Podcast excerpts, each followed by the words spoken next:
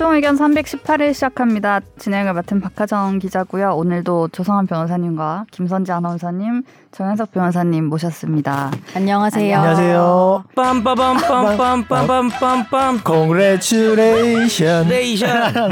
네. 와, 축하드립니다. 네, 감사합니다. 축하드립니다. 이렇게 올해 가장 1번 축하를 최종 의견에서 받습니다. 제가 음, 생일 축하드려요. 제가 뭐라고. 이렇게 케이크도 사주시고 잘 태어나서 네. 최종 의견 진행자도 되시고 와, 본인이 뭐. 뭐라고 뭐라고 네. 해드리는 건 아니에요. 뭐는 아니지만 그냥 해주시는 네. 거군요. 우린 다 뭐가 아니죠. 네. 음, 너무 선제 정도? 음, 하여튼 뭐 유명인 유명인. 아, 좀 유명한 정도. 감사합니다. 어, 우리는 다 최종 의견 가족이잖아요. 제가 너무 생일 막 저는 생일이 중요합니다 이런 얘기 너무 많이 해가지고 다들 중요하지 생일 중요하죠. 아, 중요하단 말 했었나? 했던 것 같은데. 그때 왜? 상대적으로 왜 왜요? 왜 중요해요? 그러니까 뭐 선재님은 어. 카톡에 이렇게 안 올리고 나는 뭐안 이렇게 한다 챙겨도 된다. 저는 음, 내가 챙긴 사람이 안 챙기면 했던 어, 거죠. 뭐 어. 그런 얘기 해가지고 아, 그런 그러니까 그런 얘기를 했구나. 나, 네. 남이 안 챙겨주면 좀 서운하다 그랬나? 내가, 내가 챙긴 사람이 나를 안 챙기면 아. 서운하다. 그래서 얘기. 켜놓는다. 아, 근데 오늘 끌려고요 가서. 왜요? 근데 뭔가 너무 많이 말한 것 같아서 부끄러워가지고 이제 끌려고요. 에이, 더 할리 있어, 더 할려. 네. 그럼 이제 그만 얘기하시죠. 네. 선재님이 단백질 음료수 주, 선물로 주신 건 얘기할래요. 네. 그래요? 네, 제가 요새 하도 살 빼니 운동하신다 어쩌니 해서 이런 얘기 음, 운동을 하니까 하신다 해서 근손실 막기 위해서 아, 이거 아몬드 땡땡 브 네. 땡땡 네. 이게 아, 맛있는 것도. 소화 땡. 잘 되는 음, 맷땡에서 나온 거네요. 단백질. 감사합니다. 네. 어, 저희 사무실 직원들도 이걸 먹던데. 그건 이- 어 그래요? 아, 진짜요? 야 우리 광고야? 광고 들어왔어?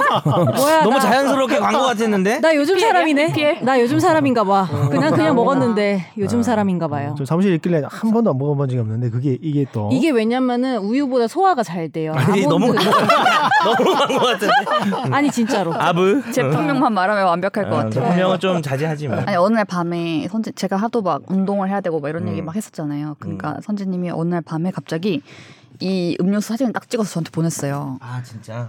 그래서 그때 좀 감동받았어요. 뭔가. 음. 그걸 주겠다고 한 건 아니고 아 그냥 이거 좋다고 추천을 했는데 아, 운동을 하겠다고 하니까 네, 그러니까 음. 뭔가 그냥 우리 얘기하다가 이거 좋아요 한 게 아니라 아이 선재님이 일상을 보내다가 저를 떠올린 거잖아요. 음. 아하 근데 저 좀 잘 그러는 것 같아요. 뭘 좀 텀이 필요해요. 어떤 텀이? 바로 그런 게 생각 안 나거든요. 근데 그 머릿속 어딘가 아, 담아뒀다가 문득 생각나서 머릿속 어딘가에 그런 정보들을 담아뒀다가 그거를 좀 묵혔다가 답장을 하고 싶어요. 그 친구들끼리 네. 작지만 설레는 포인트가 네. 같이 이렇게 식당에 갔어 가, 뭐 점심 뭐 먹을까 야 초밥 먹자 그랬더니 내가 갑자기 아니 선재 회 못 먹어 아 맞죠 이런 거 심쿵하지. 요거 살짝 그러니까 뭐 이렇게 꼭 이성이 아니어도 어. 설렘 포인트라고 배려, 배려. 하더라고요. 저런데 그런 거를 전혀 머릿속에 두지 않아 가지고 타이밍이 정말 설레- 현재를 사시는 분이잖아요. 네네네. 지금 좋아하는 거 있으면 지금 다 얘기해. 못 먹는 거 있으면 다 얘기하고. 뭐 약간 이런 근데 스타일이어 가지고. 제가 이 얘기 다시 해서 돼? 뭐. 다시 해서 죄송한데 이게 인프제 어. 특이래요 또 아, 아, 이렇게 그래요? 텀 두고 답장하거나 좀 아, 정리해서 네. 답장하거나 이런 네. 게 너하고는 term이 많이 지난 것 같은 답장이 없더라. 그거는 세월이 입력되지 않아요. 세월이 몇 년이요.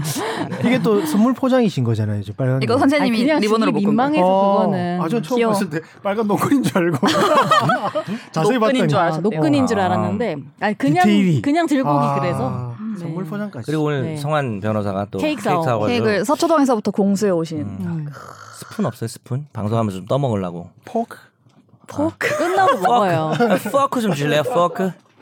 어릴 때 포크성을 많이 쏟쳤더니. 그리고 정 변호사님이 음료수 사주고 아, 뭐. 맞아 커피. 아니 요게 무슨 의미냐면은 이 문화가 우리가 사라졌었어. 무슨 1층 문화요? 카페가 없어지고 네. 또 이걸 제일 많이 해온 애가 선욱이었어요. 아, 아, 맞아. 주문 어, 받으시고. 주문 막. 받아요. 맨날 했었어요. 네네. 오, 어이구, 어이구. 네. 이렇게 모종삽이에요, 모종삽? 커팅 지금 해, 하나요? 제가 그래서 한번 사와봤습니다.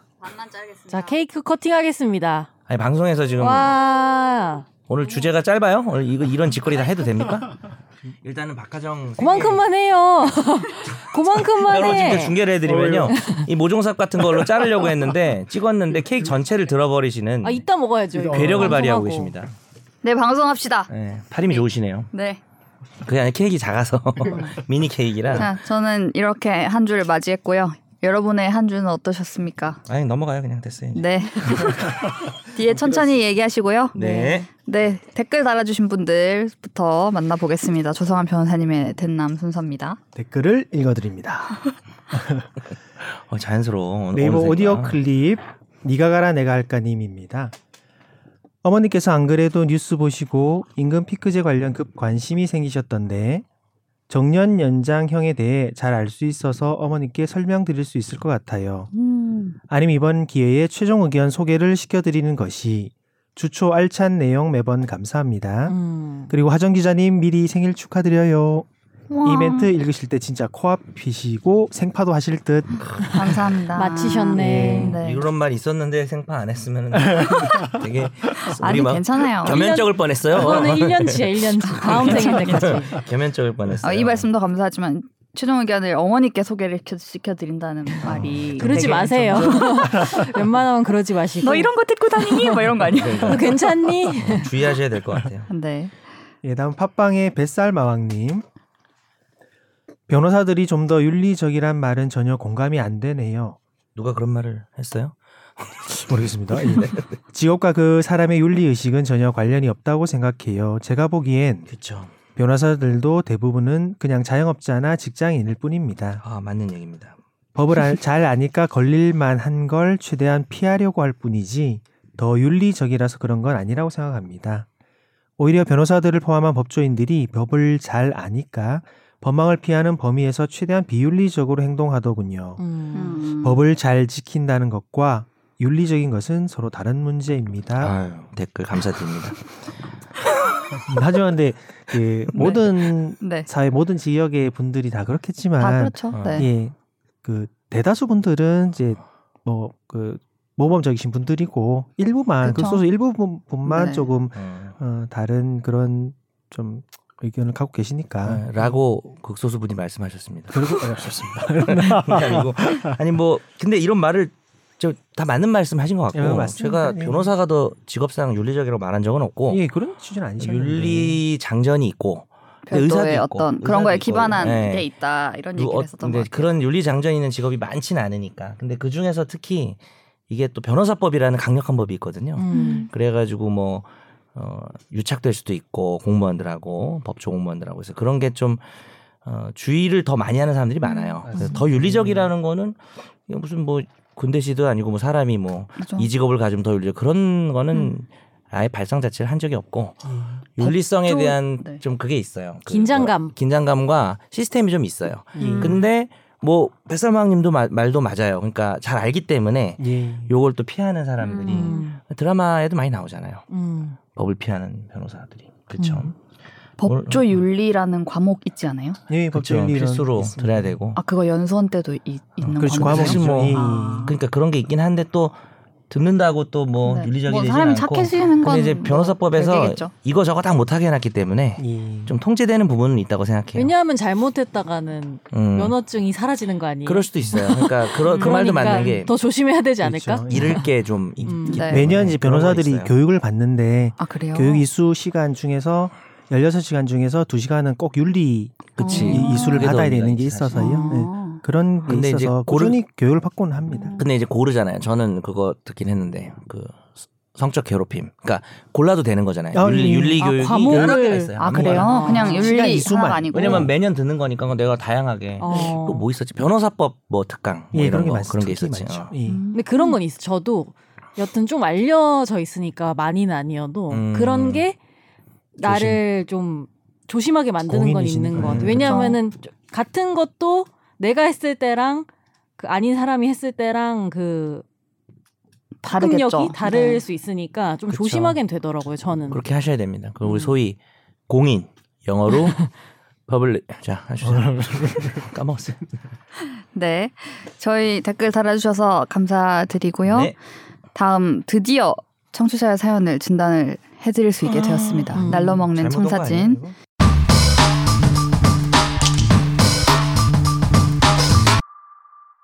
저희가 메일을 다시 고지해 드린 뒤에 사연이 역시 안 보내는 네. 게 아니었어. 쏟아져 들어오고 있습니다. 아 네. 진짜로? 네. 오, 아 그러네.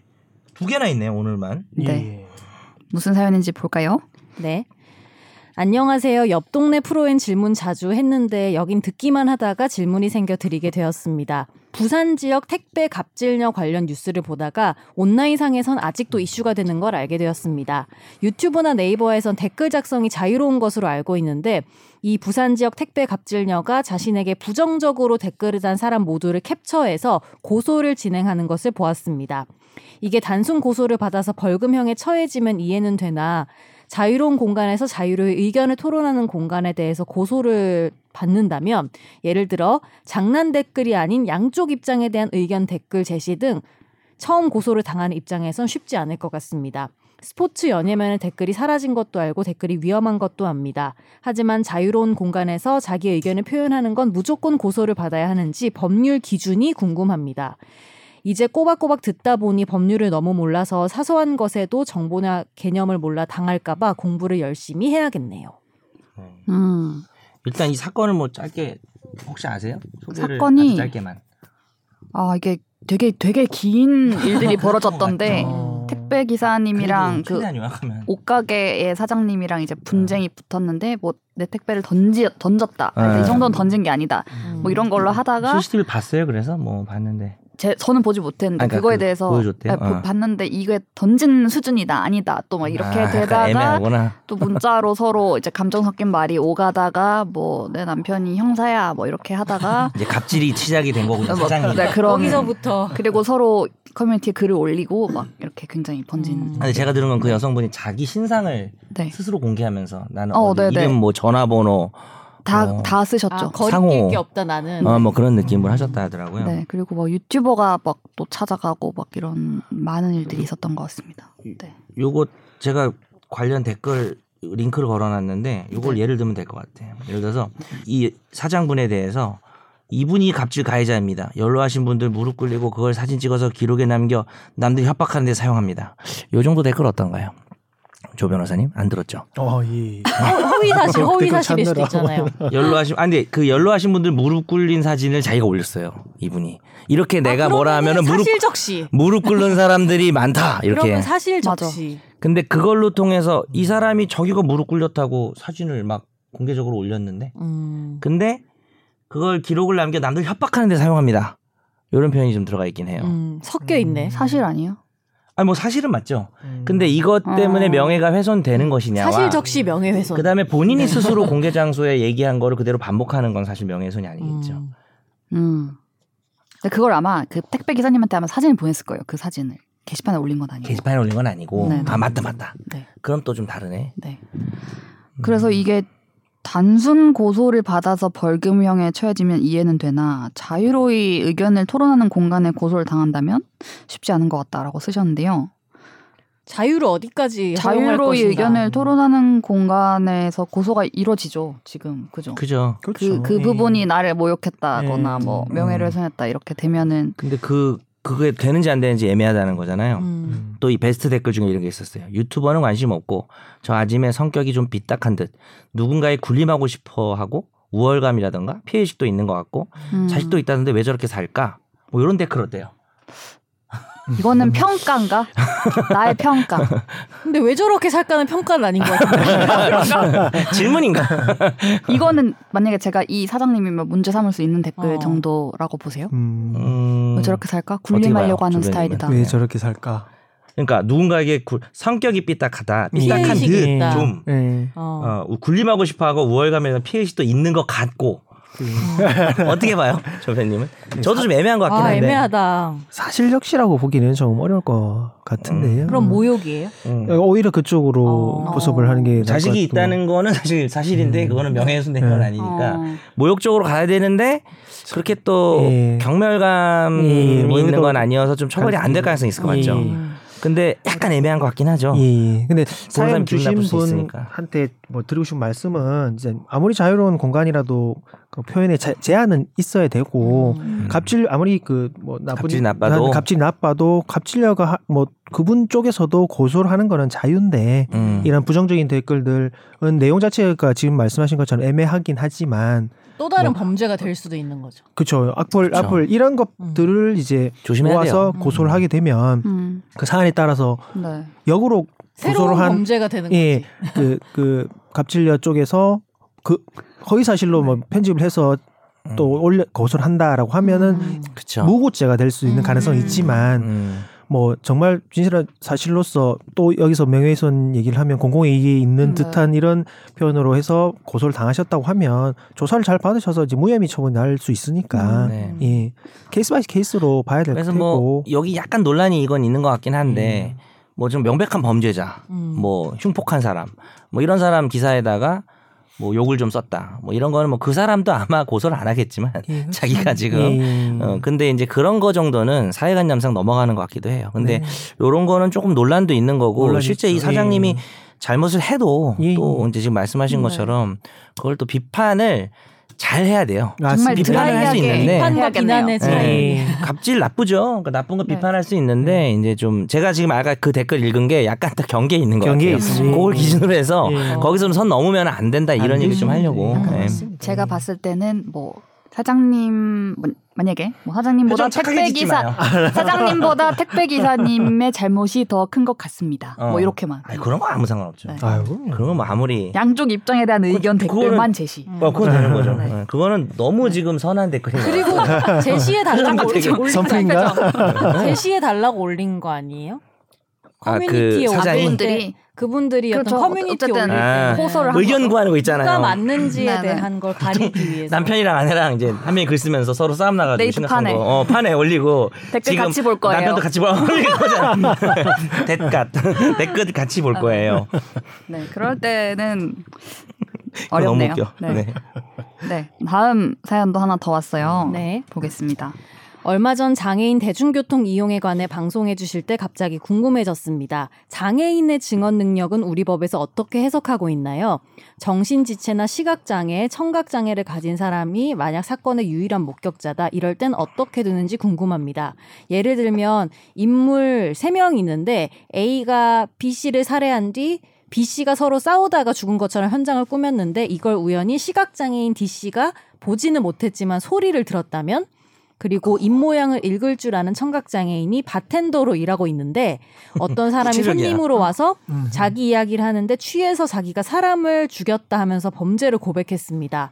이 청각장애인 A씨가 궁금해서 인터넷을 검색해보니 말했던 사건이 정말 있었고 당사자가 아니면 모를 내용을 알고 있었다. 이럴 때 A가 경찰에 신고하면 어떻게 되나요? 만약에 이 사람이 A씨가 청각장애인이라는 이유로 발뺌을 한다면 어떻게 되는 건가요? 음. 새 변호사님도 오셨고 코로나도 안정돼가는 5월입니다. 다들 건강하시고 방송 감사합니다.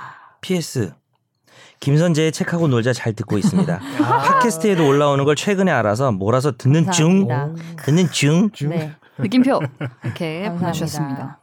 어떨 것 오. 같아요? 그 바텐더 사건은 내가 독순수를 들은 사람이 와서 증언을 하면 그걸 근거로 처벌할 수도 있을까요? 이거는 근데 장애인이건 아니건 상관없이 안 될 것 같은데요? 정말요? 왜요? 저는 된다고 생각했어요. 어. 그래요? 네. 왜- 술 취해서 한 말이잖아요. 아, 술 취해서 한 술 말. 취해서 한 말이어서 근데 선재가 약간 한 말도 되게 중요한 게또 음. 죽이는 현장을 본 게 아니고 그게 말만 한 내가 거잖아요. 죽였다고 고백한 게 그냥 이런 사건 보고 자기가 자기가 그냥 센 척 하려고 음. 이게 전문이라 그러죠. 그렇죠. 설명 좀 해주실래요? 그렇게 말하는 걸 들었다. 그렇다. 들었다는 게 자기가- 눈으로 본 게 아니라 자기가 그렇게 말하더라. 아니, 자기가 음. 죽였다라는 거잖아요. 이거는 근데. 예, 그- 자기가 죽였다는 거지만 음. 그이이 청각장애인 분이 아, 와서 증언할. 때는 아, 그렇게 말하던데요. 남의 말을 전하는 증거를 음. 우리가 전문 증거라고 하는데 그게 조금 증거 능력이 없어질 가능성이 있어서 그렇죠. 예. 어, 상당히 일리 있는 그러니까 지적인데. 아니건. 네네. 근데 이제 그걸 이제 떠나서 그러면 이런 이제 장애인이라는 이유로 네. 과연 이제 그 증언을 가지고 처벌을 못 하는가? 그렇죠. 라는 문제에 대해서는 어 우리 하정 기자님은 또 처벌을 할 수 있을 것 같다고 생각하셨죠? 아, 저는 이 바텐더로 일하는 이 케이스의 경우에는 음, 독순수를 구사할 줄 아는 음. 이, 이분이 할 수 있다는 거를 일상생활을 하면서 아는 사람들이 있을 거 아니에요. 그렇죠. 그렇죠. 그렇죠. 그래서 음. 내가 이, 이 사람이 이렇게 술 취해서 말을 하더라. 자격, 증 뭐 이런 건 없나 독순수는? 그건 정확히 모르겠네. 모르겠네요. 어, 네. 그러 그러면은 그러니까 의사소통을 잘 하든 하는데 이 사람이 그렇게 말을 하더라 라고 하면은 뭐 딱히 이 사람의 증거 음. 능력을 제한할 필요는 없지 이런 거? 그려볼 수도 있을 것 같은데. 어 그러면 이 증인이 진짜 독성술을 잘하는지 법정에서 네.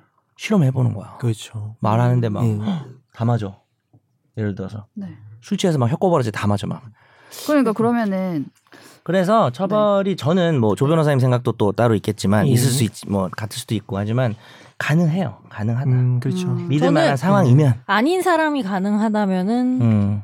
이 사람도 가능하다고 그쵸, 보고 그쵸. 아까 얘기했던 것처럼 선재가 말한 건또 어. 다른 쟁점으로 어, 맞아요. 맞아요, 맞아요, 뭐 맞아요. 술 취해서 막 예. 말한 그치. 거기도 예. 하고. 증거 능력에 딱히 문제가 있을 것 같진 않아요. 음. 음. 그러니까 게. 지금 말씀하신 잘하신 게 증거 능력이랑 증명력은 또 다른 거거든요. 음. 이제 그 증인 중요한 얘기. 장애인의 증언 능력, 증인 능력을 지금 물어보신 것 같은데 네.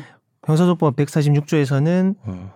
누구든지 증인으로 신문할 수 있다는 음. 규정이 있어서 일단은 장애인 자체가 증인이 될 수 있고 증인을 할 수는 있어 보여요. 음. 근데 이제 그걸 가지고 증명력이라고 해서 그쵸. 증거 능력은 음. 증거로 쓸 수 있느냐 없느냐의 문제인데 증명력은 이제 그, 법, 그 제- 판사님들의 법관의 양심에 따라서 자유심증주의에 따라서 이제 양심에 따라 증명력이 어느 정도 있는지 그쵸. 믿을 수 있다 없다를 아, 판단하는 부분인데 쓸지 말지를 결정하고 그렇죠. 음. 이게 그럼 믿을 이걸 수 입증할 수 있는 없는지. 걸로 그렇죠. 뒷받침할 예, 수그 있는 다음 있는지 증명력. 문제가 있어서 네, 증거 능력은 음. 있거나 없거나고요. 네. 증명력은 이제 정도가 다른 거죠. 음. 증명력이 강한 것들이 음. 다 긍정 요소고 뭐 약한 게 부정 요소면 이제 음. 긍정이라는 심증을 내리는 거죠. 네. 음. 그 그리고- 법, 예, 음. 법정에서 그 증심을 할 때 외국인 분들 같은 경우에는 음. 통역사분이 계셔서 음. 증언을 하면 그 그거에서 오. 통역을 해서 증언을 해 그쵸. 주시고 하거든요. 그래서 장애인 분들의 증언에 있어서는 진술 조력자, 음. 진술 조력자라고 해서 많이 왔네. 오늘 너무 많이 했죠. 예. 내가 얘기하려고 했던 거 다 얘기하는데 진술 조력자가 있어서 어, 예. 표정 갑자기 자, 예, 자연스러워 예. 자신 있게 됐다. 아, 진- 진- 음, 진술 진술 조력자들이 조력자. 있어서 아. 예, 네. 증언을 하면 뭐 청각 장애인이 뭐, 수, 뭐 수화를 하신다거나 하면 그걸 아, 이제 또 바로 그거를. 번역을 해서 네. 진술을 도와주시는 진술 조력자 제도가 있어서 그리고 그 저는 그 앞에서 그 청각 장애인 사례도 저는 동일하게 인정이 될 것 같은 게 예를 음. 들면 내가 청각 장애인이 아까 아니어도 그거 시각 소리를? 들었다. 아, 아, 시각 장애인. 아, 음, 첫 음. 번째 사례. 네, 네. 음. 살인하는데 소리만 들었다. 소리만 들었다. 소리만 이것도 들었다. 저는 인정이 약간 그러니까 보통 우리가 뭐 이웃에 옆집에 뭐 그치, 싸우는 살인 소리가 났다. 싸우는 이런 거 다 하잖아요. 네. 그러면은 음. 소리도 되는 거 아닌가? 그렇죠. 음. 그러니까 결론은 그 장애가 어느 부분의 장애이며 또 그 부분에 대해서 들었거나 봤거나 뭐 하는 음. 부분들을 어디까지 믿을 수 있는지 하는 증명력을 예. 음. 법원이 개별적으로 판단한다라고 그렇죠. 음. 봐야 될 것 같고 예. 아까 하나만 더 주- 보충하면은 형사소법 159조에 보면은 어, 선서 무능력자가 있죠. 아. 민사소송법은 이제 322조에 있는데 16세 미만은 이제 선서를 못 해요. 음. 증, 증, 증인, 증언할 때. 음. 어, 그러면 어, 어떻게 해요? 근데 그렇다고 못 쓰는 건 아니고 예. 어, 선서를 안 한, 못 하는 거니까 해도 의미가 없기 때문에 예. 혹은 뭐 선서의 취지를 이해하지 못하는 사람. 근데 여기에 이제 어, 지체, 어, 정신적 장애인이 들어갈 수가 예, 있겠죠. 음. 어, 그래서 그리고 정신적 장애 같은 경우는 사실 글쎄요, 뭐 증명력이 시각 장애나 청각 장애보다는 또 판단이 좀 있어야 되기 때문에 조금 낮을 수는 있겠죠. 그렇죠. 음, 그건 다 케바케. 문제. 결국은 케바케. 네. 아주 흥미롭고. 구체적인 사례를 들어서 음. 질문해 주셨어요. 네. 네. 감사합니다. 네, 다음 우리 판결 얘기도 해볼게요. 어쩌다 마주친 판결.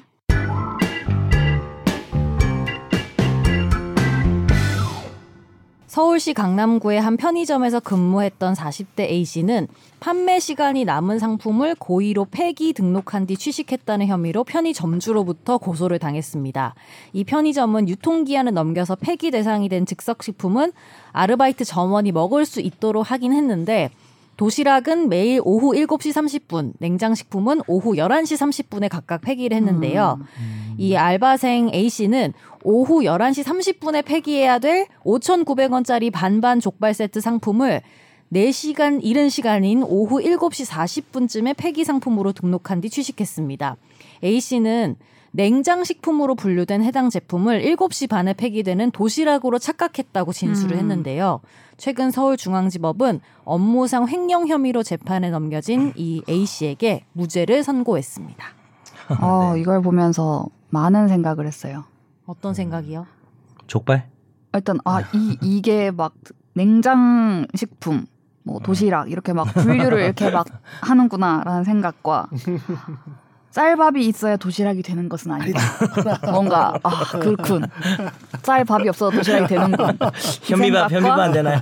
이 잡곡밥? 생각과 그리고 아 5,900원 가지고 업무상 횡령으로 아. 이렇게 막 한 분도 그렇고 또 이분이 이제까지 많이 사 먹었잖아요, 실제로. 음. 네 보니까 네. 5일 동안 최소 15만 원 이상의 돈을 들여 상품을 구매를 하신 분이에요. 네. 그래서 사실 이게 이 정도면은 네. 댓글로 네. 사장님이 너 지금도 기다림 뭐 이런 거 달릴 정도 그 알아요? 그 카페 사장님도 기다림 네. 약간 그 정도 할 정도로 우수 고객인 거죠 사실. 그러니까 이제 이 사장님이 이 고소를 한 게 사실 이 사장님이 정말 인성이 문제가 있을 수도 있는 거고 야. 아니면 이 알바가 뭐 진짜 여러 가지로 마음에 안 드는 걸 많이 해 가지고 음. 봐주다 이렇게 했을 수도 있죠. 사실 우리가 모르죠. 모르죠. 배경은 예, 배경은 예. 모르니까 함부로 말은 못할 것 같은데 요것만 놓고 봤을 때. 그쵸. 검찰에서 일단 약식 기소를 했어요. 예. 경찰 의견도 아마 그거였을 거고. 아, 약식 기소. 네, 20만 원. 벌금형 해서 20만 원은. 그게 이제 그대로 나오거든요. 이제 법원에서 이제 아. 벌금형 나왔는데 그거 받고 이제 정식 재판 청구를 하게 되면은 이제 법, 법원이 사실관계와 이런 걸 자세히 드, 들여다보죠. 음. 법리랑. 예. 그런데 이제 무죄를 받았으니까 이분은 아주 정식 재판 청구해가지고 네. 그러니까 뭐 간단히 말씀드리면 뭐 도시락 폐기하는 시간하고 냉장식품 폐기하는 시간이 있는데 그죠? 네. 그 도시락 폐기 시간만 지났는데 냉장식품 먹은 건데 예. 어, 평상시에 이 점주분이 요건 도시락이고 요건 냉장식품이야. 넌 알바고 난 사장이야. 이런 거를 명확하게 교육을 했다는 그런 게 아. 없었대요. 음. 구체적인 교육이 없었대요. 네. 그건 자기 스스로 얘기했대 요 사장님이. 어. 그래가지고 이게 도시락인지 구별하기 좀 음. 어렵다. 음. 헷갈렸을 수 음, 있다. 어쨌든 뭐 족발 도시락의 출시를 기대하면서 네. 어 하여튼 뭐 무슨 소리야 이게 하여튼 네. 다음 사연으로 다음 아, 저희 이 사연에 아, 네. 한번 네. 말씀하시죠. 예, 예. 제가 그 내용은 아닌데요. 네. 이게 뭐 이면에 있는 생각이 든 거는 네, 네, 네. 아마도 이런 사건은 국선 변호인이 하셨을 텐데 음. 음. 국선 변호인이 정말 열심히 변호를 하셨다라는 느낌이 들어요. 예. 노력하시는 우리 국선 변호인 분들 박수를 보내드립니다. 벌금 20만 원 네. 나온 사건을 목이 맸잖아 지금. 억울해서 이제 국선 생각하면서. 정식 재판을 청구를 했는데 네. 음. 예, 변호인을 선임할 멋진 없고 말입니다. 음. 여기 이제 5일 동안 최소 15만 원 이상의 돈을 들여 상품을 구매한 점 이런 부분은 변호인 변호사가 의견서에 들어갈 거죠. 음. 내용이지 당사자 본인께서 그냥 정식재판 청구를 해서 혼자 변호를 하시면서 이런 주장을 네. 하기 어려웠을 것 같거든요. 음. 하여튼 뭐 국선 진짜. 변호사분들 네. 화이팅이고 지금 화이팅입니다. 가끔 댓글에 실수로 국산 변호사라고 계시는데 뭐 외산 국산 이런 게 아니니까 주의해 주시기 바랍니다.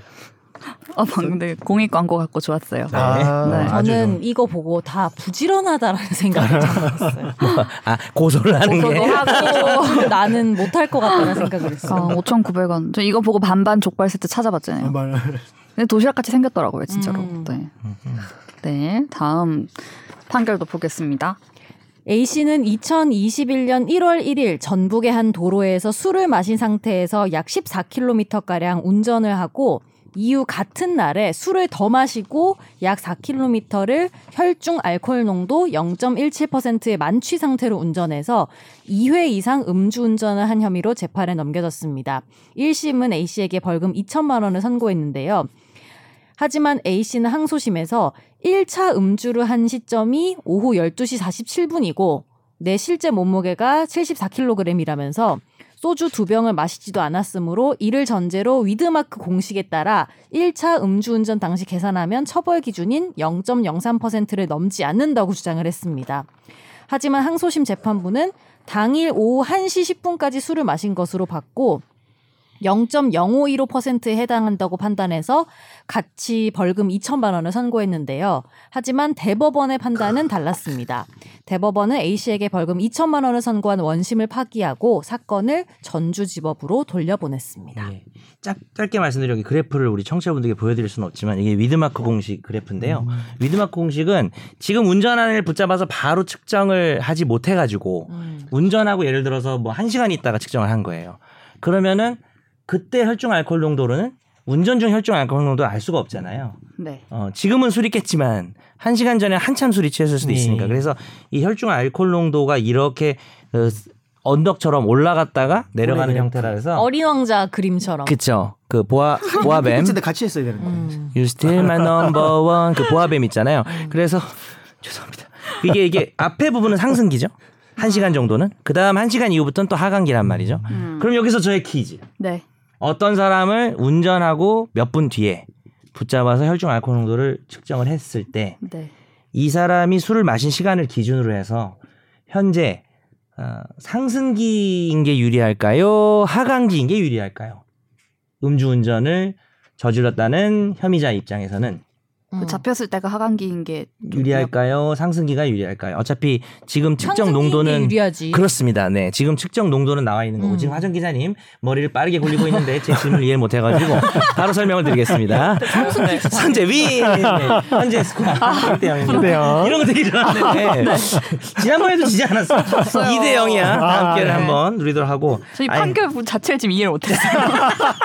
근데 기다리고 있어요 해설을. 공식을 이해 못한 거죠. 아니 이게 이게 역산에서 하는 거라는 건 아는데 아, 음. 그러니까 이게 뭐 1752로 그러니까 지금 아니? 공식은 안 중요해요. 그러니까 지금 했을 때 뭐 0.02가 나왔어요. 네. 0.02만 저번 0.05가 3이 나왔는데 그 만약에 지금은 지금 운전한 게 아니라 1시간 전에 운전한 거란 말이에요. 네. 근데 지금이 상승기면 네. 그 때가 더 낮았을 거 아니에요. 1시간 전이. 아, 그 더. 낮았지. 음. 되게 쉬운 네. 문제였어요. 지금이 네. 하강기면 지금이 하강기면 더 높았지. 그러니까 더 높았던 거지 그때가. 어, 그런데 야, 이 그래서 이제 요거 딱 이해하셨으면 이 판결은 그냥 끝난 겁니다. 이 판결을 한 말씀으로 말, 한 마디로 말씀드리면은 만약에 이 위드마크 공, 그러니까 원래는 측정해서 처벌해야 되는데 그렇죠. 그때 측정을 못해서 위드마크 공식으로 추정하고 계산을 통해서 처벌하려면은 이게 만약에 하강기면 하강기면 불리한 거잖아요. 음. 피, 피의자한테. 음. 그러면 여기 아까 위드마크 공식이 일반적으로 어떻게 써 있어요? 처음 그래프 가는 게 최종 음주 시간이잖아요. 음.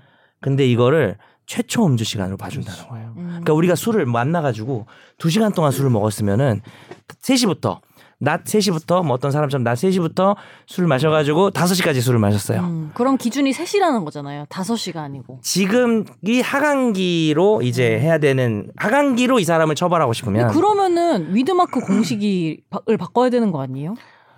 그건 이제 공식 만든 사람한테 제가 협회에 한번 전화를 해볼게요. 저렇게 돼 있는데 미드마크 안 협회 없어요. 너무- 좀 그렇지 않나요? 너무 유리하게 해주는 거 아닌가요? 뭐 근데 위드마크 공식이라는 게 유리하게. 아, 요, 잡았다 요놈 잡았다 요놈이 아니잖아요. 운전한 놈 바로 잡아가지고 측정한 게 아니고 네. 운전이 끝난 지 한참 된 사람을 측정한 다음에 왜냐하면 공식이라는 건 틀릴 수도 있어요. 음. 그리고 이것도 실제로 이게 사람마다 뭐 몸무게랑 아. 집어넣고 성별 집어넣지만은 아, 다르구나. 그러니까 이게 추정으로 처벌하는 거니까 아. 최대한 유리하게 해야 된다. 아. 이거 어쨌든 근데 파격적인 판결. 이게 가장 중요한 그러니까 너무 유리하게 하는 거 아닌가요라는 말씀에 그 드리고 싶은 말씀은 네. 인두비오 프로레오. 아, 네. 뭐예요? 의심스러울 때는 피고인의 이익으로. 우리 다 배우는 거예요 법대에서는. 라틴어예요? 무죄 추정의 원칙. 라틴어예요? 잘 몰라요 저희도. 무죄 추정의 원칙. 라틴어일 거야 란디 아. 라틴어. in dubio 뭐? in dubio가 in. in doubt예요. 아. in dubio pro reo. 아, 요거 했네. 프로 이제 약간 profit. 준비한 거 해냈네. 적어오셨죠? reo가 이제 피고인인가요? 예. reo가 피고인인가요? 예. 레오 R 어 이거. 근데 성경 그거네. 예, 세계 인권 선언도 있고 우리 헌법에도 오. 있고 아니, 아니. 형사소송법에 이거. 봐요. 재판장은 로마 유대 총독 빌라도, 검사는 대제사장 가야바. 피고인이 예수야. 아 그때 나도 그, 그때부터. 피고인이 어. 예수. 그때부터라고요? 아 그럼 네. reo가 예수네 여기서 아니 그래서 R E O인데 R E O. 나 이거 스펠링 다 외웠네. 모든 이제 그 형사 소송에 있어서 네. 그 유죄 유죄가 인정이 되지 않는다면은 무조건 무죄 추정으로 해서 피고인에게 유리하게 네, 판단해 줘야. 된다는 게 여기 핵- 녹아 있다는 말씀 드리고 싶었던 핵심은 거예요. 지금 명확한 증거가 있는 게 아니에요. 그래 맞습니다. 예. 운전은 아까 끝난 사람이에요. 어쨌든 술을 먹었 먹은 게 있고 네. 먹은 사람도 있고 하지만 이제 혈중 알코올 농도가 처벌 수위가 안 되면 처벌할 수는 없죠. 근데 그 처벌 수위가 넘냐 안 넘냐를 따졌을 때두 네. 가지 계산 방식이 있다면 더 네. 유리한 방식으로. 그렇죠. 네, 진짜 당황스러운 거 발견했는데 인두비오 프로레오라는 노래가 있어요. 야 그러면 이렇게 하자. 우리가 최종 의견 새로 노래할 때도 됐잖아. 근데 인드비오 프로레오 인드비오 아니 이게 법조인이 만드신 것 같아요. 왜냐하면 앨범에 정말? 법전 사진이 있고 앨범 커버에 와. 그리고 가사가 인두비오 프로레오 의심스러운 것은 피고인에게 유리하게. 세계 인권 선언 제 11조 아. 제1조 나오네 야, 오늘. 너 네가 만든 앨범이지. 너 앨범 냈지. 근데 야. 앨범을 많이 내셨어. 노래하는 앨범을 변호사님들 많이 계세요. 앨범을 엄청 많이 내셨어. 선욱이 한번 불러서 그거 한번 시킵시다. 누구시든지 검색해봐야지. 보로레오 이거 한번 낮은 음으로. 예. 그래서 이 판시 사항은 좀 어, 의미가 있어서. 경북대학교 대학원 법학과 나오셨어요. 아, 그렇게 같다.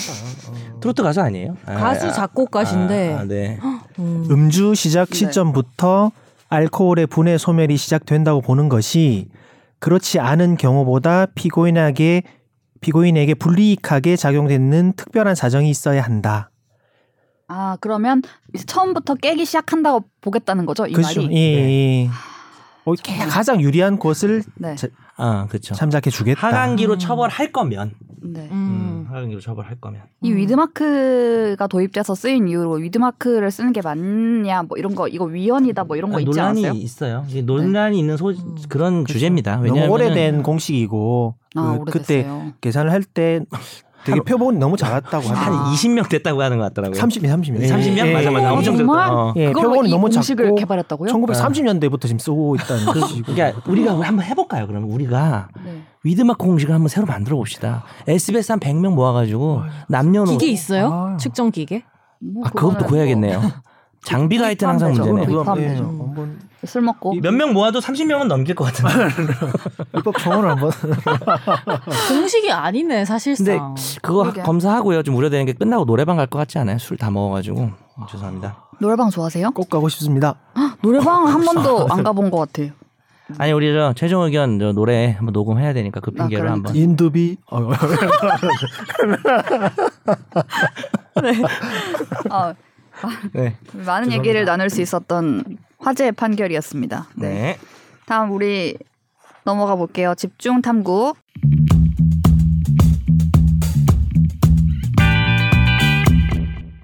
네. 거대 야당인 민주당이 아직도 약간 입에 안 붙어요. 야당, 여당 이게. 음. 야당, 헷갈리죠? 네, 헷갈려요. 아 나도 아직도 헷갈려. 야당 민주당이 또 크기도 해가지고. 그죠? 야당이. 네.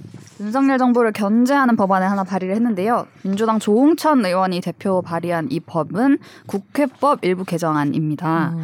대통령령 시행령이죠. 그다음에 총리령 부령 시행 규칙입니다. 이거의 수정 권한을 국회에 주는 내용인데요.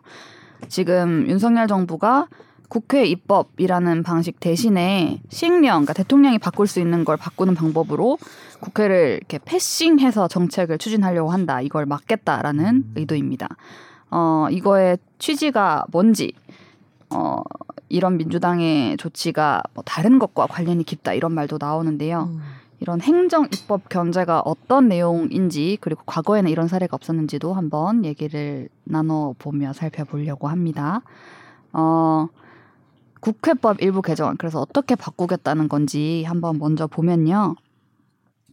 지금은 상임위원회 국회에 있는 뭐 법사위, 뭐 정무위 이런 개별 상임위원회에서 그 소관 행정기관, 뭐 법사위면 음. 법무부 뭐 이런 식으로 관련 행정기관이 제출한 대통령령 뭔가 바뀐다고 할 때 그게 법률에 위반되는지를 상임위원회가 검토를 하게 돼 있습니다.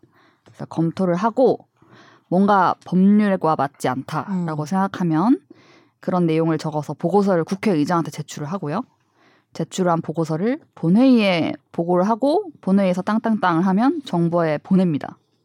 그리고 검토 결과를 정부가 본 뒤에 그 어, 떻게 처리했는지 뭐 바꾸는지 마는지 이런 여부를 국회에 제출합니다. 근데 다시 꼭 바꿔야 되는 건 아니죠. 네, 그냥 제출하고 끝납니다. 이렇게. 음. 근데 이제 바꾸자는 거는 명확하게 어떤 말이 들어가냐면요. 상임위원회는 소관 행정기관의 장이 제출한 대통령령 등이 법률의 취지 또는 내용에 합치되지 아니하다고 판단되는 경우 그 행정기관의 장에게 수정 변경을 요청할 수 있다. 그러니까 아주 수정 변경이라는 명시적인 말이 들어갔고요. 그러면 행정기관의 장이 요청받은 사항을 처리하고 그 결과를 다시 보고해야 된다. 근데 안 해도 되죠. 사실 이, 이 말만 보면 저는 안 해도 되는 것 같기는 해요. 그 워딩은 어떤 안 걸? 해도 수정을 그러니까 네네네. 좀 그러니까 수정 보고는 해야 되는데 변경을 요청할 수 어. 있다. 보고해야 얼마큼. 법적 구속력이 있을지는 뭐 네. 그걸 수정 안 한다고 해서 뭐 무효가 된다는 그런 규정은 없는 거죠. 예. 네네 법안에도. 그런 거는 없어서 막 100%막 다 고쳐야 되는 건 아니지만 과거에 비해서는 그래도 상임위 단계에서 이걸 요구를 할 수 있고 네. 다시 상임위원회에 보고를 해야 되고 그렇죠. 수정 변경을 요청할 수 있다라는 문구가 들어갔기 때문에 좀 더 구체적으로 바뀌는 것 같아요. 그러니까 만약에 수정을 안 한다면 왜 안 하는지 그런 거를 설명을 해야 되겠네요. 만약에 이게 되면은. 그렇게 보이긴 그렇죠. 해요. 예, 보고. 처리하고 다만 이제 뭐 결과를 결과를- 보고한다고 돼 있긴 한데 음. 네. 사실 결과를 결과만 보고하라고 그랬으니까 머리 위로 손을 올려서 오 X 뭐 이렇게 할 수도 있지만 그것만 그렇지만 이제 그렇게 하면 욕을 먹겠죠. 음. 이걸 먹겠죠. 매일 불러 불려다니겠죠. 그래서 이거를 발의한 이제 이유에 대해서 설명을 하고 있는 걸 보면은 법률의 제정 권한은 국회에 있다. 어, 맞죠? 네. 그럼에도 불구하고 행정부가 법의 취지를 왜곡하고 아니면 법이 시행령이 이제 보통 위임을 하잖아요. 구체적으로 정하라고. 근데 그런 위임의 범위를 일탈하거나 이렇게 되면서 법에서 해야 될 것까지 그냥 정부가 대통령령으로 이렇게 해버린다. 그리고 뭐 상임위원회 중심주의를 우리나라 국회에서 하고 있는데 음. 굳이 뭐 복- 본회의로 올리고 막 이렇게 할 필요가 있냐 음. 이런 두 가지 이유를 크게 들었어요. 그런데 이제 이를 본 이제 윤석열 정부나 뭐 국민의힘에서는 이거 법무부 우리 우리도 다뤘죠. 법무부 인사정보관리단 시행령으로 바꿔가지고 법무부에서도 음. 인사 음. 검증을 할 수 있게 한 부분들. 음. 그때 하정 기자가 네. 이거 시행령으로 막 이렇게 쉽게 바꾼다고요? 되는, 어, 되는 게 되게 신기했다고. 네, 그러니까 그 얘기를 하셨는데. 저도 그렇게 생각합니다. 그래서 그것 때문에 그런 거 아니냐. 그리고 그 검찰 수사권 우리 검수한박 두 편을 했지만 검찰 수사권 조정 그 법안에 이제 경제 부패 범죄만 이제 검찰이 할 수 있도록 되어 있는데 수사를 거기에 경제 부패 범죄 구체적인 내용을 시행령으로 정할 수 있게 돼 있어요. 그래서 또 추가를 점점 하면서 늘려간다. 네, 점점 늘려가서 또 이제 똑같은 거 아니냐? 거 아니냐. 약간만 관계 있으면 이제 경제 네. 안에. 넣어가지고 네네. 음. 그런 걸 우려해서 이렇게 하는 거 아니냐라면서 굉장히 반발을 하고 있습니다. 이렇게 시행령을 바꾸는 것 그리고 시행령을 바꾸는 것에 대해서 지금 이제 국회가 바꿔 다시 이렇게 요구를 음. 하는 것 이게 헌법에 위반될까요? 왜냐하면 윤석열 대통령이 출근길에 출근길에 이렇게 시행령에 대해 국회가 수정 요구권을 갖는 건 위헌 소지가 많다라고 말을 했습니다. 어떤 헌법에 그러면은 위배가 되는 구체적으로 헌법의 어떤 부분에 바로 헌법 40조입니다. 아니구나 40조 아니구나. 몇 조 몇 조죠? 뭐 일단은 국회에서 법을 만든다는 그 내용. 그, 그 내용도 관련 좀 있는데 음, 네. 권력 75조. 네 75조가 위임입법에 예. 관한 게 어, 있고 또 75조가 뭐예요? 아주 크게는 제가 추상적인 얘기부터 하면 이제 권력 분립. 이 왜냐하면 음. 입법 행정 사법인데 음. 시행령이랑 시행규칙은 행정부에서 하는 거란 말이에요. 네네. 대통령령과 뭐 부령 뭐 자- 해- 하는 건데 그거를 입법부에서 네. 거기서 그러니까 그쪽 입법이란 말이에요. 행정 입법. 음. 왜냐하면 국회는 국회 입법이 따로 있잖아요. 그렇죠. 그죠. 근데 예. 이쪽에서 만든 입법을 가지고 음. 어 이쪽에서 뭐 그러니까 입법부에서 수정, 수정, 을 요구하는 게. 권력 분립 위반이라고 볼 수도 있고 또더 예. 나아가서 이 행정 시행령하고 시행 규칙을 심사하는 곳이 없느냐? 그건 또 이제 107조에 있어요. 헌법 음. 107조 2항에 보면 법원의 법원이 심사. 예. 네. 심사를 해요. 물론 아? 이따가 자세한 얘기를 하겠지만 재판의 전제가 됐을 때만 심사합니다. 음. 갑자기 가져와서 어, 시행령 아. 이상의 우리가 그런 거를 추상적 규범 통제, 구체적 규범 통제라 그래요. 네. 추상적 규범 통제는 이거 법, 이 규칙, 이 법 좀 이상한데 하고 법원이 그냥 이거 나가리 무효 이렇게 하는 게 음. 추상적인 건데 구체적 규범 통제는 어떤 사람이 분쟁하고 있다가 어 여기 이런 시행령이 적용된다고 재판의 전제가 될 때. 어, 그쵸 판사님 이 시행령 이상한데 하면은 법원에서 무력화시킬 수가 있어요. 근데 이거를 국회가 개입하면은 아주 넓은 의미에서는 어, 사법부에 대한 어떤 음. 간섭일 아, 수도 있다라는 그렇게까지. 얘기도 좀 있습니다. 예. 그리고 이제 구체적인 더 구체적인 조문이 있죠. 예, 그 75조에 네. 대통령령의 그 규정을 한번 읽어드리면 네, 네. 대통령은 법률에서 구체적으로 범위를 정하여 위임받은 사항과 음. 이거는 뭐지 그 이- 그 입법부에서 이제 입, 그 만든 그 위임만 받은 음. 위임 행 그 입법인 거고 법률을 집행하기 위하여 필요한 사항에 관하여 대통령령을 발할 수 있다. 음. 네. 딱 나뉘어져 있기 때문에 음. 말씀하신 이제 네. 행정입법은 이제 대통령의 네, 네. 고유 권한이라서 음. 이 부분은 좀 침해 소지가 있다는 걸로 보이고요. 음. 95조는 또 국무총리 또는 행정각부의 장은 소관 사무에 관하여 법률이나 대통령령의 위임 또는 직권으로 총리령 또는 부령을 발할 수 있다라고 되어 있어서 음. 직권도 가능한 부분이어가지고 음. 이쪽 부분은 행정 그 입법부의 어떤 통제를 받기는 좀 어려운 측면이 있다. 음. 라는 게 이제 위헌론의 입장이죠. 음. 입장일 음. 그렇구나.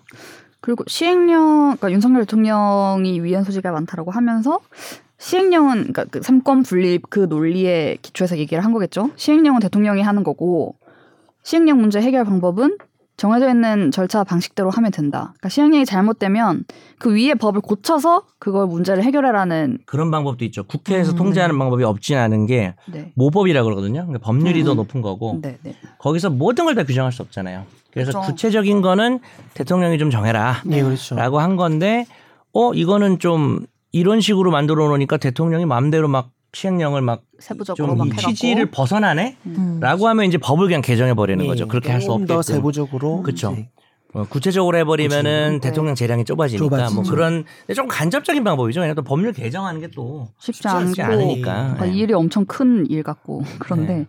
저는 이 일이 이번에 처음 있는 갈등이 아니더라고요. 그러니까 그러니까요. 그게 웃긴 그게 것 같아요. 굉장히 흥미로웠는데 어. 2015년에 이런 비슷한 일이 있어서 당시에도 법제처가 반대를 했다고 해요. 이거에 대해서 이렇게 그냥 막 하면 안 된다는 취지로. 당시 내용을 보면은 당시 여당 원내대표인 유승민 의원이 발의를 했던 거고 당시 대통령은 박근혜 대통령이었습니다. 근데 이 내용이 거의 똑같아요. 거의 똑같고 이제 시행령 에 대해서 어, 상임위원회, 국회 상임위원회가 수정 변경을 요구할 수 있다. 뭐 요청할 수 있다, 요구할 수 있다. 이거만 다른 것 같은데. 네. 이 안에 대해서 당시 야당이었던 새정치민주연합하고 그쪽에서 요구하는 내용이 이거였고 이제 당시 여당이 공무원 연금법 개정을 하고 싶어서 음. 둘이 협상을 해가지고 같이 처리를 했어요. 국회에서 통과를 시켰는데 당시에 박근혜 대통령이 거부권을 행사해서 안 됐습니다. 결국. 음. 그러면서 당시에 유승민 원내대표를 가리켜 배신의 정치다. 네. 그런 그때 이제 유승민 의원 싫어하는 아. 사람 안티 막 되게 많이 생겼었죠. 음. 그죠. 그래서 이, 이 뒤로부터 뭐 계속 뭐 그런 이름표가 붙고 음. 그런 일이 있었는데 그때 당시에 대통령이 반대했던 이유는 그거였어요. 뭐 똑같아요. 그 골자는 똑같은데 걔 국회가 요청한 대로 행정 입법을 막 바꿔야 되면 정부의 이 권한을 침해하는 음. 것이고 그리고 뭐 수시로 이렇게 바꿔야 되면은 정부 정책의 일관성도 저해될 수 있고 법원이 아까 말씀하신 법원이 심사하는 게 아니라 국회가 그렇게 심사하고 막 하자고 하면은 법원에 그 권리를 줘놨는데 또 위헌이 될 수 있다라는 그런 얘기들을 합니다. 똑같습니다. 지금도 이렇게 되고 있고요. 사람들만 바뀌었을 뿐. 네, 사람들만 바뀌었을 뿐. 그리고 그때 당시에는 그 시행령 지금도 그 검찰 수사권 이런 시행령이 엮여 있어서 이런 얘기가 나왔다라는 분석이 있는데 당시에는 시행령을 통해서 세월호 특조위의 음. 진상 규명을 맡은 이제 보직에 누구를 파견할 수 있도록 음. 하니 많이 이거를 결정할 수 있어서 또 이거에 대한 주도권 싸움이 있었던 걸로 해석이 나오고 있습니다. 결국은 뭐 사례들을 가지고 판단하는 것도 네. 도움은 되겠지만 뭐 정권이 뭐가 어디가 됐든 좀 우리가 떠나서 일반론적으로 법 체계적으로 좀 얘기를 어, 좀 따분하게 해봐야 될 것 같아요. 그죠? 이게 왜냐하면은 정치적 입장에 따라서 네. 이때는 뭐 되고 이때는 안 되고 그럴 수는 없는 거잖아요.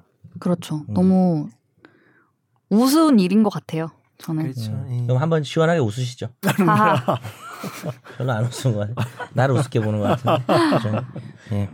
아무튼 저는 지난 방송에서도 이렇게 해도 되는지 모르겠다라는 얘기를 약간의 했었고, 의문을 가지시는. 그러니까 네네 이제 저는 좀 그렇습니다. 그러니까 이런 논리이신가요? 이제 국회의 법률이 더 상위법인데 네, 아, 시행령을 이제 대통령이 더 낮은 법을 만드는 건데 네, 네. 좀 이렇게 뭔가를 새로 창조해내는 것 같은. 어, 네, 네. 그런 그러니까 사실 세 가지가 있겠죠. 벗어나는 게 있을 거고 법에서 음. 여기까지 하라고 했는데 오밭 해가지고 오지랖 네. 떨어가지고 그런 게 있을 거고, 두 번째는 법의 정면을 위배되는 어떤 그런 시행령도 있을 수 있고 법에 오히려 역행하는 그건 좀 쉽지 않을 것 같긴 한데 그런 게 아, 있겠죠. 제가 한번 해보려고 나중에 네. 정보위원이라도 되면 아니, 농담입니다.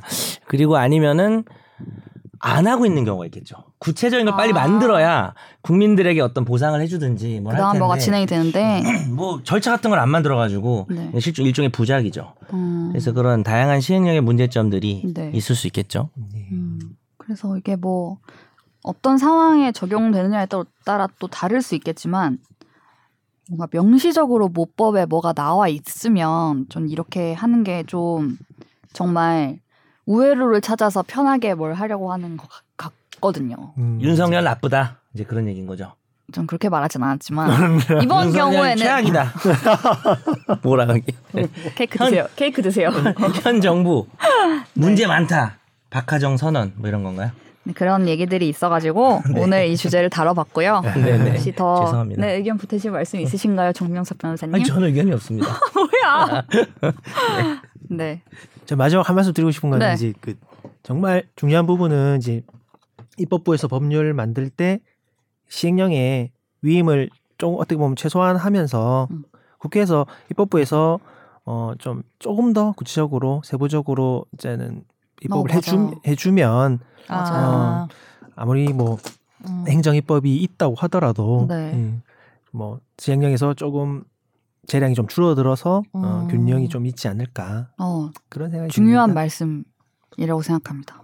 음. 국회에서 박수 한번 보면은? 네, 국회에서 보면은 막 엄청 논란이 되는 법을 만들 때 음. 이제 막 소위에서 이제 막 논의를 해가지고 만드는데 그러니까 첨예하게 막 되고 잘 안 되고 하면은 아니 대충 정리하고 이제 대통령의 영에서 구체적인 건 정한다 막 이렇게 한단 말이에요. 미루 떠넘기는 미루는 거죠. 그게 실제로 좀 위임이 그런. 건데. 음. 네네. 근데 이제 세부적으로 뭐 오, 5만 가지를 다 정할 수는 없겠지만 그렇죠. 예. 너무 많이 그렇게 하면 또 여지를 그쵸. 너무 열어줘서 그런 문제가 있으니까 음. 좋은 말씀인 것 같습니다. 네. 하지만 의견은 회피한 것 같은데요, 조 변호사님. 이번 조응천 민주당 의원의 이- 입법에 대해서 반대하십니까? 안 찬성하십니까? 됩니다. 그래요? 음, 네, 좀 반대합니다. 무리, 무리하지 않았나? 네. 좀 무리하지 않았나? 음. 싶은 생각이 들긴 하거든요. 음. 그래도 행정입법에 대통령령의 고유 영역도 있는데 음. 그것까지 건드리는 부분일까 싶어서 음. 음. 그럼 어떻게 통제해요? 어 저랑 반대인 의견이네요. 그러면. 그러네요. 어. 두 분이서 합의를 좀 하실래요? 네. 우리 청취자들의 의견을 또 들어봐야 되니까요. 아, 그런가요? 네, 많은 댓글 달아주시고요. 팟빵에서 박하정 기자 이길 것 같은데요. 아니, 근데 아, 너무 크게 반대를 했나요? 너무 팟빵에서 죽어. 아니, 그런 문제는 아니고요. 이 뭐 약간 뭐 변호사들이나 그다음에 이제 고려대 차진아 교수님이라고 이 헌법 하시는 음. 교수님 계세요. 네네. 이 법조인들 의견을 들은 뭐 이제 기사나 이런 걸 보면 어, 조응천 안에 대해서는 좀 위헌 소지가 있다는 의견이 지배적인 것 같긴 해요. 음. 법률 전문가들 뭐 어떤 정치 성향 그- 그런 건 전혀 없습니다. 좀 떠나서 정치 성향 없으시죠? 없습니다. 네 거짓말 아니에요? 어, 전혀 없습니다. 어, 네. 그래서 법- 저도 약간은 좀 무리한 것 같아요. 좀 의견 음. 조 변호사랑 비슷합니다. 네. 그러니까 요런 그러니까 요 요거 말고 그러면 어떻게 저런 약간의 이 윤석열 정부의 저런 행정입법 같은 거를 조금 이게 지나치다고 보는 사람도 있을 것 같은데 이걸 어떻게 통제할 것이냐의 문제가 좀 있을 수 있겠죠. 예. 정리를 해보면 아까 지나친 것도 말씀드린. 예. 애초에 법률을 좀 구체적으로 최대한 한다. 음. 근데 그것도 한계가 있죠, 한계 사실. 있으니 두 번째는 법원이 통제한다. 근데 그것도 한계가 있죠. 있죠. 왜냐하면 사건이 돼야 음. 통제를 재판의. 전제성이라는 게 되게 커서 그다음에 저 참고로 헌법재판소도 명령 규칙을 규칙을 무효화할 수 있어요. 그게 어. 어, 대법원은 안 된다고 하는데 헌법재판소 그냥 해요. 어, 왜 우리는 못하냐? 법률의 규정에 싸우시는구나, 헌법에 보면. 법원이라고 돼 네, 있는데 네. 대법원이 최종 심사권 가진다고 돼 있어서 음. 법률 규정만 보면 사실 헌법재판소 없어야 될 것 같은데 아니 우리가 헌법을 수호하는 기관인데 우리가 법률은 더 큰 법은 없앨 수 있으면서 아. 더 작은 법은 왜못 없애냐? 뭐 이런 음. 사실 뭐 다 일리가 있어요 예, 들어보면 맞습니다. 뭐 그런 견해도 있고 또 아까 말한 것처럼 다시 법을 개정해서 그죠? 그러니까 뭐 자꾸 어 우리가 예상을 뭐 이렇게 법을 만들면 행정부가 이렇게 할 줄 알았는데 어 자꾸 튀네. 그럼 이제 또 법을 다시 한번 개정하는 방법들이 있는데 사실 이런 방법들이 좀 뜨뜻미지근하긴 해요. 음. 어 근데 윤석열 정부가 자꾸 저런 식으로 하는 거에 대해서는 정말 저게 심해지면 국민 여론으로 어떤 통제가 될 거고 비판을 할수 있는 부분이고 네. 그거를 이제 즉각적으로 좀 편하게 해보자고 이제 예전부터 조홍천 의원만이 아니죠. 예전부터 이런 입법 시도가 있었는데 조금 위헌이 될 소지가 있는 것 같고요. 음. 어차피 또 이게 대, 또 대통령이 거부권 행사할 거 아니겠습니까?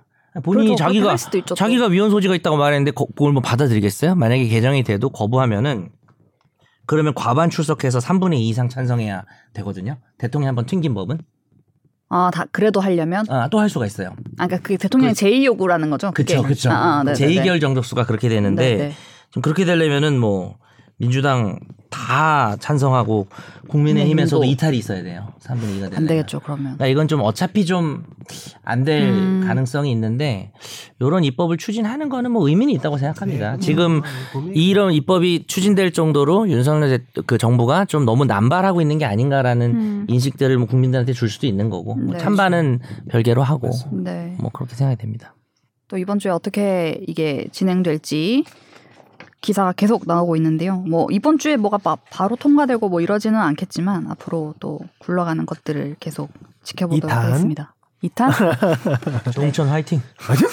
아니 뭐 찬성하는 건 아닌데요. 아, 저도 예, 예. 많이 외로우실 것 같아가지고 아, 예. 아, 네. 잘 됐으면 좋겠네요. 네. 잘 지켜보도록 네. 하겠습니다. 모두 화이팅 하시고요. 저희는 금 마무리 다음 아, 주에 이렇게 끝나고 또 다음 주에 만나네요. 네. 아쉽지만 다음 주에 다음 주에 다음 주에는 꼭 옷들 좀 갈아입고 오세요. 다음 주에 뵙도록 하겠습니다. 다음 주에 뵙겠습니다. 감사합니다. 나도 법률 전문가 세상만 사법으로 재밌게 풀어내는 여기는 최종 의견 최종 의견 최종 의견 최종 의견으로 오세요 고품격 법률 팟캐스트. 여기는 최종 의